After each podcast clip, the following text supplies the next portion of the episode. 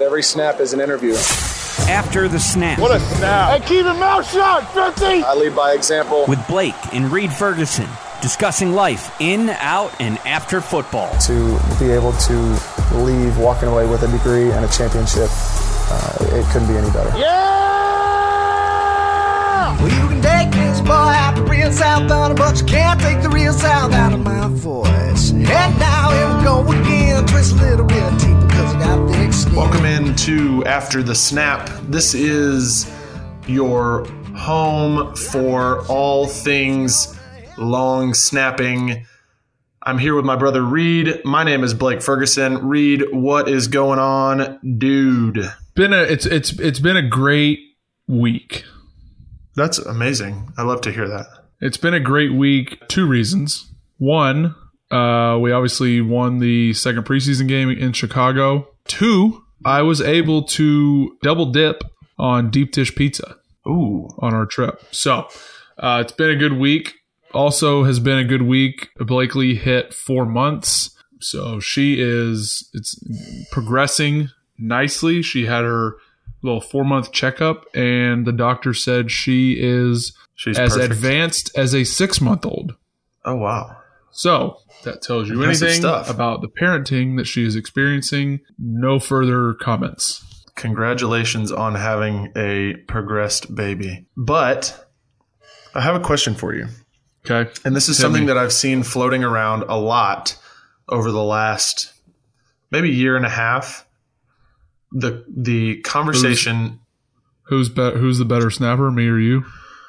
no, that's like a 10 year 10 year conversation that's like been asked for years. But this one is one that I've seen asked by a lot of different people and it really came to my attention when we were in Phoenix at the Fiesta Bowl. We were doing our media day.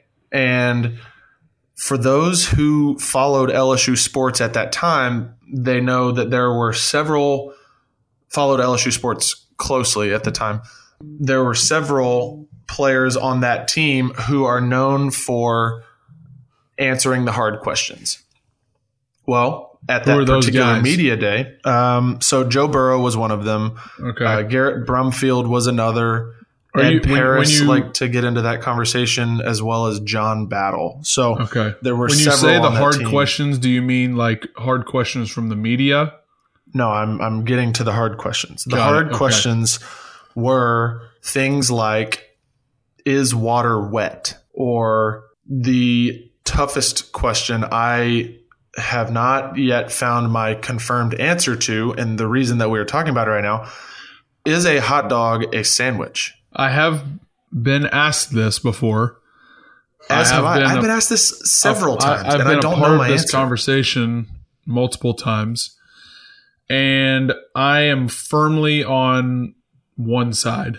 There's You're no 90 on there's the- no 90 10 80 20 75 25 i'm 100% on one side You're 100% on the it is not a sandwich side. you are correct Producer Chris, are you on the hot dog is not a sandwich side? The hot dog is not a sandwich. Okay. Well, what side are you on I don't see that's the thing is I don't know. I I I'm leaning towards it's not a sandwich because when I make a sandwich, I eat the pieces of bread are on top and bottom. yes that's my main rationale but that's even that's even so the case when I go to Publix and they don't actually cut all the way through the bread. I still turn it, and so I mean, there's one side that's open, but right you don't eat it with like a hot dog, I don't eat a hot dog with the bun on top and bottom.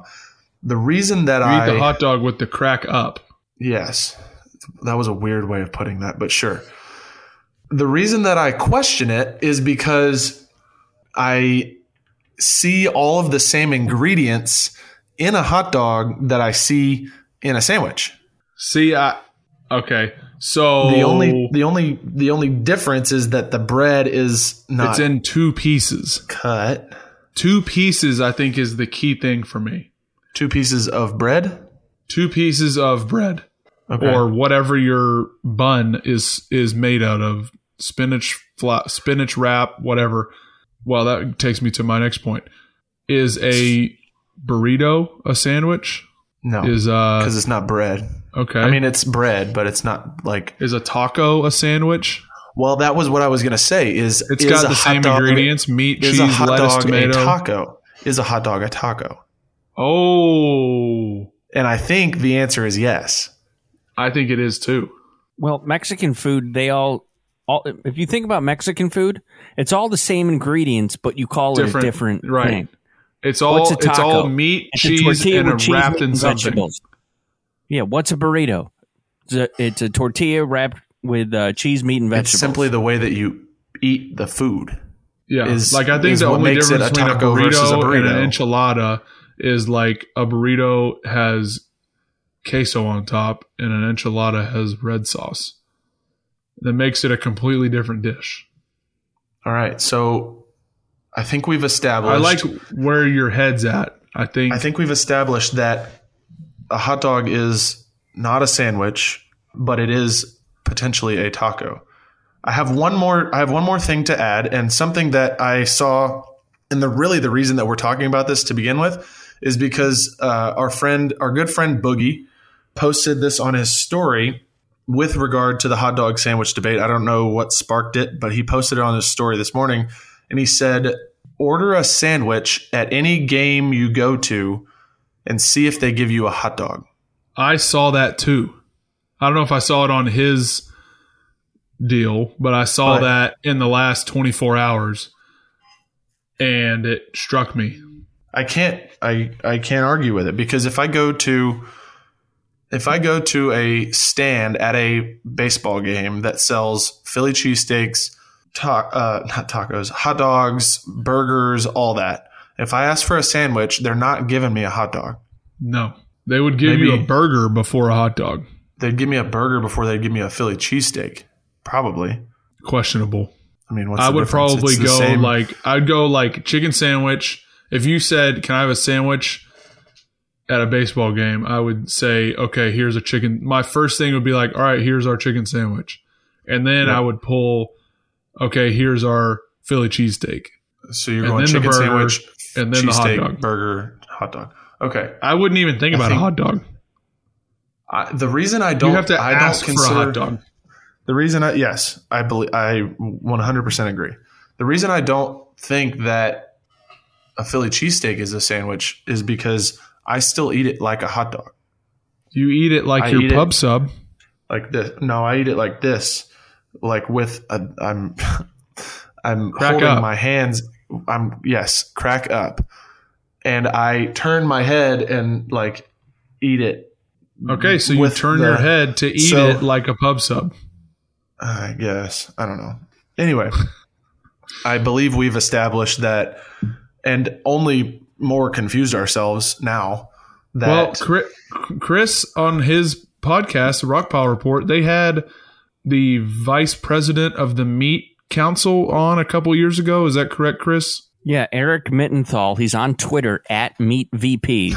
And in his profile, it him. says, "Yeah, it says I am the vice president of sustainability at the North American Meat Institute and president of the National Hot Dog and Sausage Council." I mean, talk about a dream that- job. he said that a hot dog is or is not a sandwich.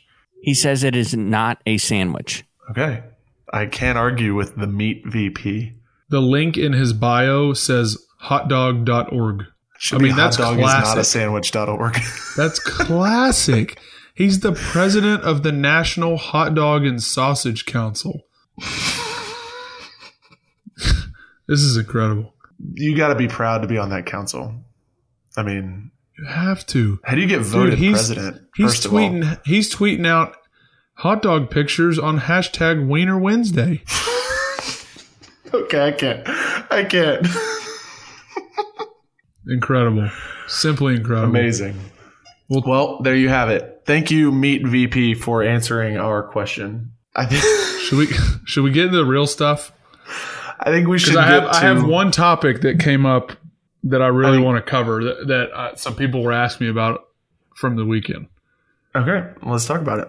So we well ob- obviously get to the get past the elephant in the room. Preseason week two, uh, we beat Chicago uh, in Chicago, and you guys beat Atlanta in Miami after a week of joint practice. So how was the joint practice? Was it good? Yeah, it was good. Um, You saw D- you saw Debo. Saw Debo, I saw that. saw Russell Gage, and I actually saw Miss Beth Hour. Oh, wow. are- She who- still works for them. who? Yes, That's I believe cool. she's still this like the secretary for the head coach. That's So, pretty cool. Uh, yeah, it was good to see them, obviously, and uh, it was a great win. We won 37-17. Hard Very to nice. complain about that, but let's get to the real thing that we Yep. wanted to talk about. As as many of you might have seen, uh, and I think I, I retweeted it from the podcast account. Uh, but one of the local Buffalo News, or not, he is not. I don't think he's with the Buffalo News, but one of the Buffalo Bills beat reporters caught on video a little snippet from our game last week, and just a little background. Tyler, I think we had scored on a uh, on a punt return for a touchdown, and in the ensuing field goal, Tyler kicked it like just over the net. Uh, right, so the K ball is in the stands. I obviously saw it. Being, I noticed that kind of stuff just because I like to keep the K balls in the game as much as possible. And so I went back to our bag and got like a really old football that I could trade with the guy.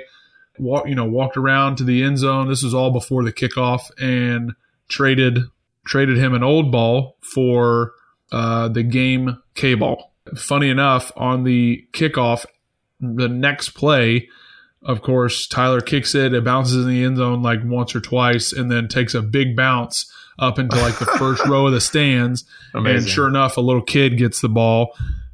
So I went and got another old football and traded with him to get the K ball back. So, uh, long story short, uh, there was a lot of chatter about it. People were asking me questions on Twitter and stuff, and I saw some some comments were rolling in.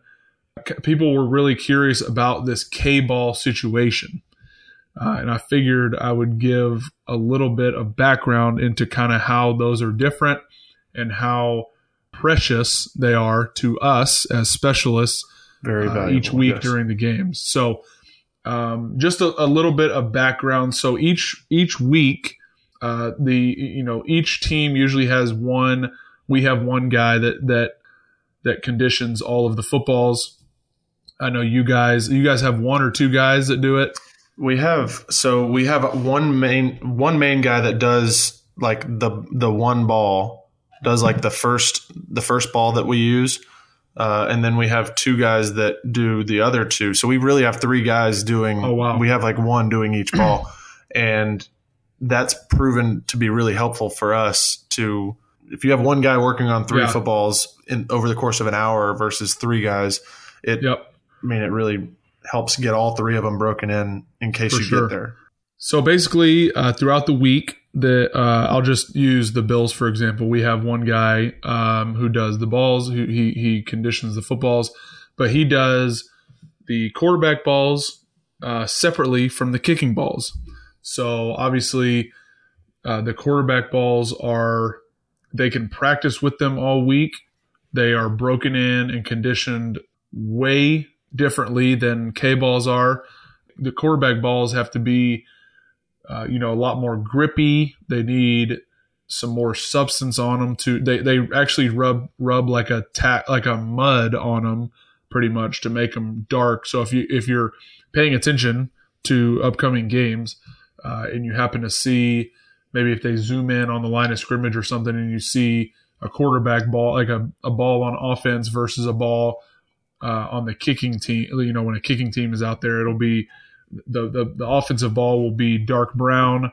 The kicking ball will be more of a football color, like a pinkish reddish, more of a natural looking uh, color to it. The main difference in these K balls and the quarterback balls, obviously, I mentioned it a few minutes ago, but the, the quarterbacks can use their balls all week. They can pick and choose which balls they like for the game, and that's it. You know, if they get rain, they make new ones and they get to condition them all week for the next game. The K balls, however, are very different. So on, on game days, basically what happens is the referees show up to the stadium at a certain time and the NFL supplies six fresh, never touched footballs to the referees. They divvy them up three per team. So basically, at, at, a, at a given time, usually a couple hours before the game, the football, the ball guy, we could just call the ball guy, the ball guy for each team will get the three footballs. He will then deem which one he kind of likes the best as the number one ball for his team and start with that one and, and start breaking it in and conditioning it. And he's basically got an hour. Uh, they, they changed that a, a couple years uh, last year. I think they bumped it up to an hour. It used to be 45 minutes. Uh, but now that now, now the ball guy gets the ball guys get an hour uh, to break in each ball. So for home games, once the referees collect all six balls for the game, the home team gets balls numbered uh, one, three, and five, and the away team gets balls uh, numbered two, four, and six. So, for example, last week when we were in Chicago, our number one air quotes our number one ball was our two was the two ball so that was our best ball that he spent the most time on uh, and was the best, you know, perfect how we like it. The four ball was our was the backup ball. Uh, we used it a couple times. It's pretty much the same as the two ball. He uses uh, he, he he puts a good amount of time into the into the the two ball uh, or the the our number two ball, which was the four ball this weekend. I know that's hard to track with um, so many numbers. Confusing but, the people. Uh, and then the si- the six ball is kind of just like an emergency. He he might spend you know five, maybe ten minutes on the on the two on the on the uh, sorry on the, the third ball, uh, which was the number six, and that's really just for emergencies in case, basically in case the two balls that went in the stands those people had just kind of ran off uh, with the footballs. You know, I don't really know what the process would have been to get those back. So uh, I'm glad they're stayed in their seats, and I'm glad we got them back so we can keep using them in the game. But uh, that's just a little background on the K-ball situation and how precious they are for the specialists on game day. Because if we lose them, you know, if they it, it, once they're in the you know if they're going the stands, you know, a, a, a, a wild punt or something, you know, we, we and we lose that ball for the for the rest of the game, that's that could spell disaster. Do you know why they have different rules for the K ball? Because I do. And I'm curious I, if you I know it was from I think the early 2000s. Uh, I believe I want to say it was the Minnesota punter. Is that correct? I'm not sure exactly who it was. I know that there were people who used to put uh, when they would be able to condition the balls before like uh, quarterback balls they'd actually put helium in the footballs to allow them to fly higher and farther. Wow. And so when I didn't, i've never heard that before. That's interesting. So when i guess the nfl or other teams started finding out about this it just became a problem that the nfl said and the the member teams said all right, we're just going to allow them to work on the K balls on game day, and that's it. Like you don't get to do anything before, you don't get to any do any of the funny business. But my question is, why don't they just condition them and then deflate them and then reinflate them on game day? Yeah, I don't know. That's a good question. I um I've never thought about that. That's I, I, I thought I would give a little bit of uh, background as to why the K-ball rules came into effect. But yeah, some I, other I, part of me wants to say it would affect the how the balls feel uh, you know after you pump them back up i think if they're deflated for a couple of days it would maybe affect how they're how they were broken in in the first place especially if you pump it up to break it in and then you deflate it almost you know relatively immediately afterwards i feel like that would that would affect affect the ball definitely. for when you inflate it to use it for a game. That's just my thought. But anyway so that's a lot of people were asking. I hope i hope the people that that uh, asked and were genuinely interested uh, listened to the podcast. So yeah, I mean it's it's it's a very unique process, very specific, detailed. I mean, we've got you know a couple years ago when our guy started doing them, he basically had a recipe, if you want to call it, on how to on how to condition the footballs on game day. Uh, there's definitely a method to the madness and, the, and a science behind it. So it's pretty cool. It's very it's very interesting to uh, to kind of see it see it done from basically out of the box. I'm glad we talked about that because I think that the K ball side of football is something that not a lot of people know about, and we have a particular perspective on it. I'm, I'm glad we get to share that. But I think a lot of people, uh, just to finish, I don't I don't really know. I mean, the average, I'm not sure the average fan is aware that there's That two they even different exist. that there Yeah. even exist. probably not. I mean, unless you get a ball with a K on it as a souvenir, right? I'm not sure you you would actually know the difference. or Anyway. unless you pay particular interest to specialists, which Yeah. if you do, leading into our next topic, if you pay particular interest to specialists around the NFL, you would know that there was sort of an issue this weekend uh, with the uh, specialist for the Rams.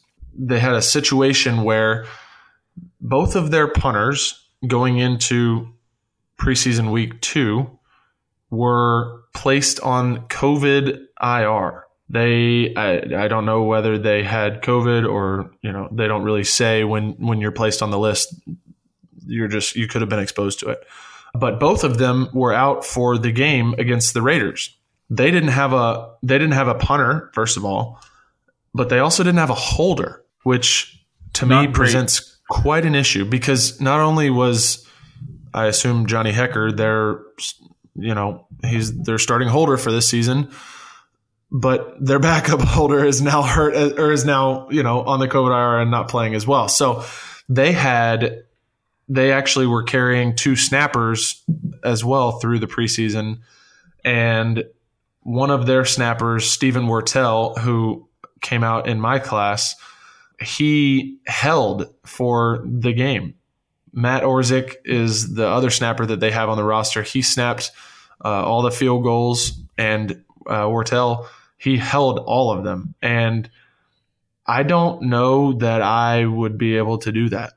The dude certainly has some ice in his veins because that's, I mean, to know probably within a day of the game to find out that you're, you know, potentially going to be holding. He probably raised his hand and was like, I can hold, you know. Yeah. he, I mean, they were probably like, I, I mean, I don't know who their backup quarterback is, but that's, It's pretty impressive. yeah. I mean, I, I, I'd like to think I could, you know, get the ball down, but when it's happening that fast, and, and when you're going through the the operation trying to have a one three zero get off or better, And in the that's a different and- story. and I have to think in the preseason that the opposing team was aware, right? So they're not full on rushing right. in you know in preseason, so they're kind of probably cutting them some slack. But still, I mean, you're you're you've got to hold for a live field goal in an NFL football game. I mean, it's it's it's interesting to say the least. I mean, it's. Do you think you could hold? Do you I mean do you if they if they I- said if they said I'm trying to think of like a regular season situation. If you didn't have another holder, if all of our quarterbacks all were the out quarterbacks and our and our punter got hurt, and they said And we need a holder, we'll get a, we'll get somebody to snap the ball. If you had a snapper that was go back and halfway hold it. decent to get it to you, do you think you could do it? I think I could. I think I could I do it I for. I think I could do it for one. You know, one decent rep. Yeah. I could probably get us out of a game. Going in as like the holder for the game, and I, I don't. I mean, that's a lot of Have you ever have you ever practiced it? I mean, I've I've held for guys like I've caught snaps and you know. okay. I've done the same I've- thing. I've So held at least like for Jason in practice, like just to just to Yeah. holding a still ball. But I mean, I've never like done a full operation. I've Yeah. I'm usually on the I'm usually on, On the the, the first first end of that operation yeah. As opposed to the second Yeah, it's interesting. it. So, It's interesting. uh, but just to Pretty round that cool. off, Pretty cool for them though. Matt Gay, uh, he ended up doing all three for them. He obviously kicked the field goals, kickoffs, and then he also punted. So I was curious what they would do. I assumed he was going to be the punter, but he he ended up doing all three. Uh, but that leads cool us into swap snap. It'd be pretty cool if they swap snappers for like punting. like throw yeah, I don't know. One throw of them, Steven back there for the first Yeah. punt, and then whichever snapper isn't Steven snapping that rep. Yeah, exactly. Just tell Matt to stay on the sideline. Pretty cool. Anyway, Yeah. Well, I was just going to say that that leads us into preseason week three. You guys have Green Bay coming to town. Uh, Yep. That'll be Saturday at one o'clock Eastern, and then uh, we travel up to Cincinnati this week. That's on Sunday at four. So I think mom and dad are going to try and make both games. So that's convenient that they are both on different days. You know, helpful for for travel purposes because yep. they like to obviously be as many be at as many as they can. Yeah, I'm excited. Uh, first home game of the year, uh, third preseason game. So it'll be be fun to be back in, in in the swing of things with all the fans back. So we're excited, looking forward to it. Bills Bills Moff gonna gonna come out strong. I would imagine so, considering this is you know for a lot of people that don't want to pay regular season prices, this is this is their best chance to to see us. I don't know how many people are going to be there. There was a really good crowd at Chicago last week. I'm not sure. Will for producer Chris be in the gravel lot? Unfortunately, I will not be. I have to work weekends Oh, now. man. So I work 12 hours on Saturday and 12 on Sunday. So the the only shot because I have season tickets for the Bills. The only shot I really have of making a game this year because I am in my first year of employment, so I really don't have any vacation days. January 2nd when we host Atlanta might be a game I could make What about which I'd really like to make that game because outside of the division, so when when you rank my hatred teams of Dolphins one, Patriots two, Jets three, the fourth is Atlanta. No wonder my audio What about the so Monday the night podcast. games? Mon- no, Monday nights don't work for me because um, I have to go to work at 11 p.m. Oh man, Oh, gotcha. so you just hate sleep. It's correct. Correct. I hate I hate Oh, sleep. I don't get much sleep Monday and Tuesday because I have to work overnight. Well, we will be thinking about Be there you. in spirit. Yes, you will be. Uh, Drew will take care of the gravel lot duties for you. I feel very confident. All right. Well, this is a wrap on this week's episode of After the Snap. Next week, you can look forward to a little conspiracy theory chatter. Change we have up. a couple. We have a couple of conspiracy theories that we want to discuss as we continue in our trend of asking the hard questions. Pineapple on pizza was obviously a very heated debate. Hot dogs being sandwiches didn't turn out to be as big of a big of a debate as I expected it to. But I thought you'd be on the other side, but you we'll you weren't. see we'll see how it goes with the conspiracy theories there are a couple of them that i think are funny to talk about uh, and then there are a couple that i'm like okay you know maybe i believe this conspiracy theory. So uh, that'll be on next week's pod. This has been after the snap tales from two brothers who live life upside down